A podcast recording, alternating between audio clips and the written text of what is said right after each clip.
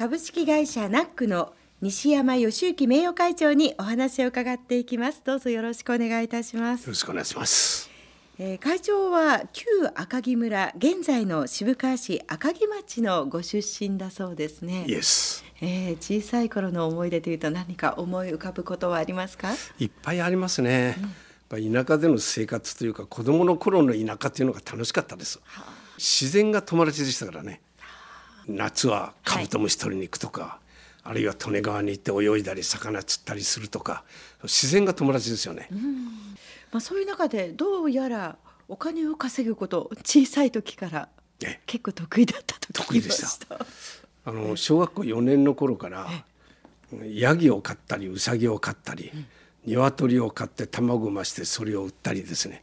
ヤギの乳もお金に変えたり、そうそういうの楽しかったです。いやでちあの戦争未亡人の家庭で貧乏な中で育ったもんですからお金を稼いでおばあちゃんやおふくろが「吉池こんなに稼いだんかい？ありがてえの」なんつって、喜ぶ顔が見たくて一生懸命そうやって金に換えることを考えたのが、今日の事業家人生、はい、商売人の発端がその辺からできたのかと自分で開講してます。で中学卒業後に働きながら勉強して、まあ、東京の大学に入学したとお聞きしております。ところが1年で辞めてしまったんですって会長。それは。やっぱり、うん、田舎からの仕送りがないので自分で働いて生活して、授業料を払うってことできませんでした、せっかく入ったけど金がないから続けられなかった。退学になっちゃうのかと。あ悔しい。そこでどこかでやっぱり働こうというふうに思って。いろいろいろいろ。アルバイトを12個やりました。世の中を見て歩こうと。で自分が独立をするんだと。独立をするために役に立ちそうな。例えば資本金が少なくてできそうな花屋とか。で会長その後こう転機となるようなお仕事に就いたのはどんな仕事でしたか？運転免許証取ろうと思ってトラックの助手になったんですよ。はい、助手というのは1か月働いても3500円なんです。月給が。で運転免許取ると1万3000円になるんですで早く免許取ってうん。ちゃんになりたいと思って。それから稼いだんですよバリバリ。それで柿の木坂って目黒の柿の木坂っていうのがあります。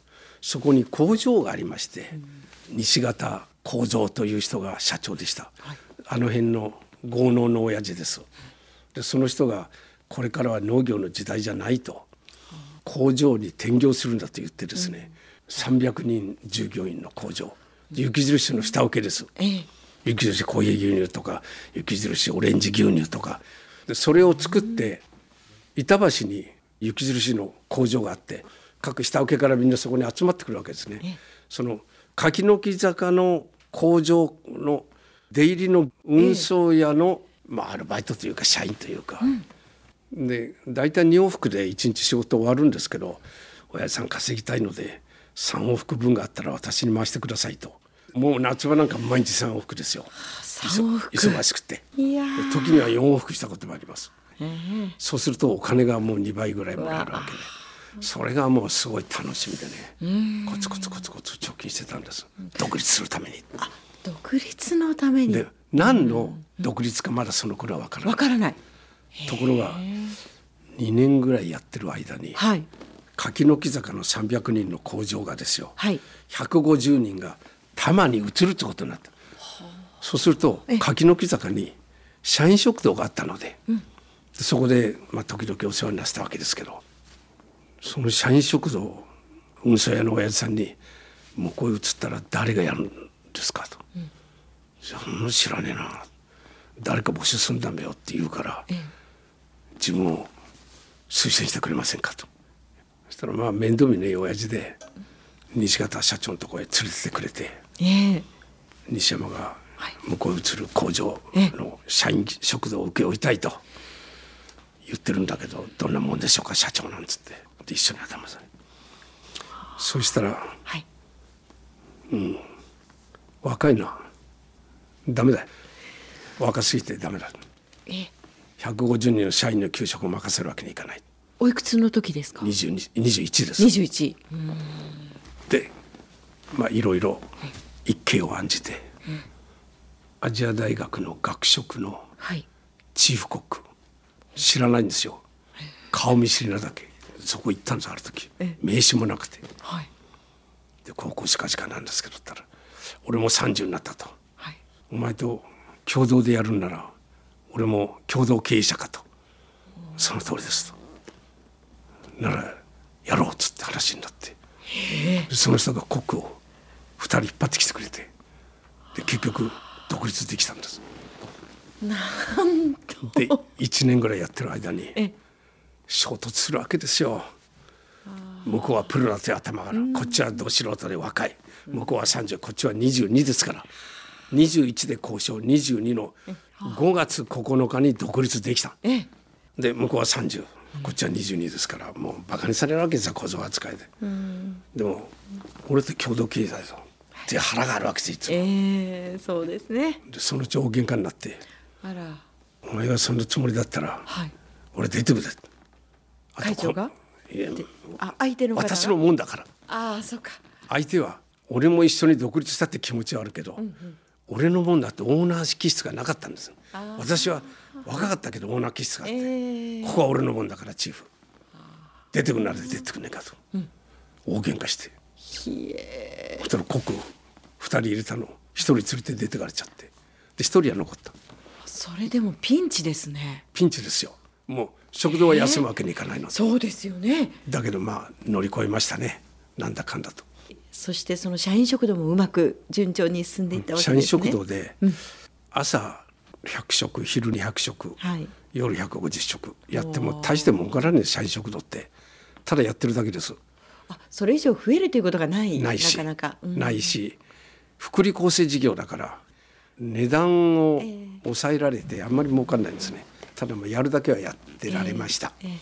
ということは何か次のこう挑戦というかそこではい。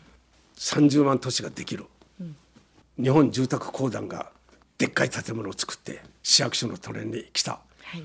そこに200人も300人もいる。町役場にもいる。はい。そこに給食弁当をつってあの頃弁当配達する職業なかったんです。あそう多分ですか。日本中かどうかわかんないけどあの辺では私が初めてやったんだと思います。それが証拠に弁当箱がなかったの。配達をする弁当箱が。結構苦労してで、まあ、弁当箱はい。にちょっと高かったけど料理屋が使うやつですよ。そういうのしかなかったの。で70円のはい。英定食を二段弁当に詰めて、はい。で90円で持ってったの、で見本持ってて12時までの配達きますっていかがですか。あちこちあちこち。500食もできちゃった。で忙しく給食弁当やったらえ儲かる。20円丸儲けなのねがえそれだけじゃまだ面白くなくて。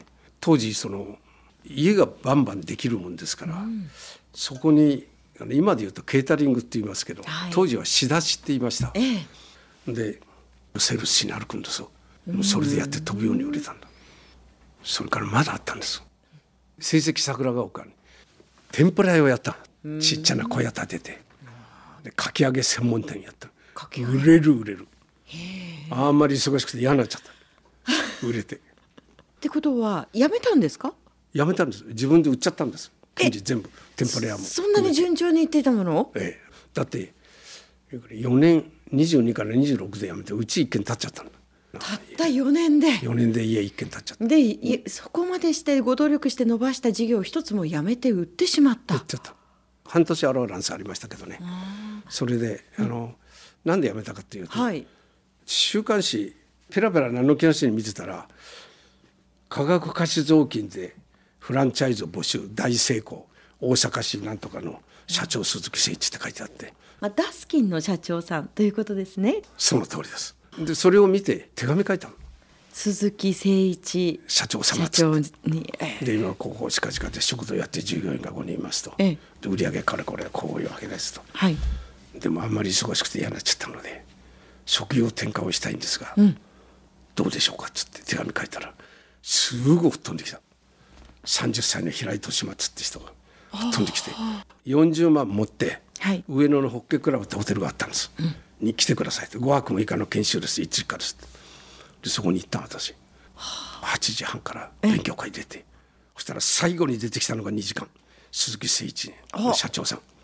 ああこの人かいなでもその前にねいろんな人が1時間2時間出てきて講義するわけですよ。若いのが、30歳何のタレベ29歳何の何々係の何のタレベってずーっと1時間2時間講義するわけですよ、俺26ですからあと23年経ったらあっち側に立てるのか。いや今のまま食堂屋ってちゃダメだと。で食堂屋の中で天皇があって天下取ってたってたかだか5人6人の世界、この人90人の中で天下取ってると、ああなりたい。だったら食堂辞めて、はい。鈴木社長のカバン持ちになろうと思った。秘書ですよ秘書。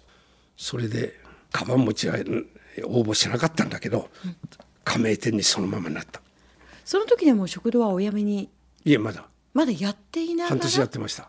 で午前中は忙しいので、お弁当配達して午後はずっと暇になるので一人抜いてきて、セールスやろうかと二人で。でセールスやったんですそれでまあ売れるっていうことが分かってきたので、ええ。権利全部売っちゃったんです。でダスキン一本にしていく。していく。わけですね。従業員もこっち連れてきた全部あそうですか。そのダスキンへの移行というところでは例えばこう他の皆さんからの反対とかそういったことはなかったんですか？ありました。ものすごく。全員が相談した人反対でした。でもやった。でもやろうと思ったのはどうしてですか？食堂はもうこれこれ以上業用拡大はできないと踏んだんですね、ダスキンは売れば売るほど儲かるし、当たり前だけど、で売れば売るほど業用拡大になるんだから将来大きくなる要素を持ったものにチェンジトレードしたかった。あ職業を展開したかった。それが理由です。なるほど。まあもう一つは鈴木誠一という人に見せられてついてきたかった、この二つ。そして1971年昭和46年にいよいよ株式会社ナックを設立いたしましたでその8年後なんですが新宿センタービルに本社を移転しさらにその5年後にはダスキン事業でなんと売上日本一を達成してらっしゃってその業績というのは今も続いてらっしゃる。今も大きく話してます。私今130億売ってる、2位は28億30億ない。で始めた頃って本当にもうやってらっしゃる方多くて先輩方がいっぱいいたわけですよね、992番の加盟店ナンバーです、992番。はい、だから991番の先輩加盟店がいたわけですね。ええ。それをごぼう抜きに追い越し12年間で日本一になった。そのごぼう抜きに軌道に乗せてった乗せ方っていうのは何かこう会長ならではのアイデアがあったんですか？そういうと綺麗な言い方ですけどむちゃくちゃでやりたいことをやっただけです。がむしゃらに？がむしゃらに例えば町田で始めたから、はい。家庭用と業務用っていうのを市場を分けた。でこれがまず成功した一つの理由。それから30年間ぐらいは値段が上がらないのは卵とダスキンだけだって言われた。それで日本一になってえそれからどんどんどんどんどんどんとこう業用拡大をしてきたんですがある時ふっと気がついてええ。ダスキンだけ一業種やっててはい。これでいいのかと思ったその様子を伺っていく前に一曲お届けしたいと思います、えー今日西山会長に選んでいただいた曲まず一曲目が1万3800円というこれ曲名なんですって。曲名です。嫁さんもらって食えるっていう話です。お届けしましょう。フランク長井で1万3800円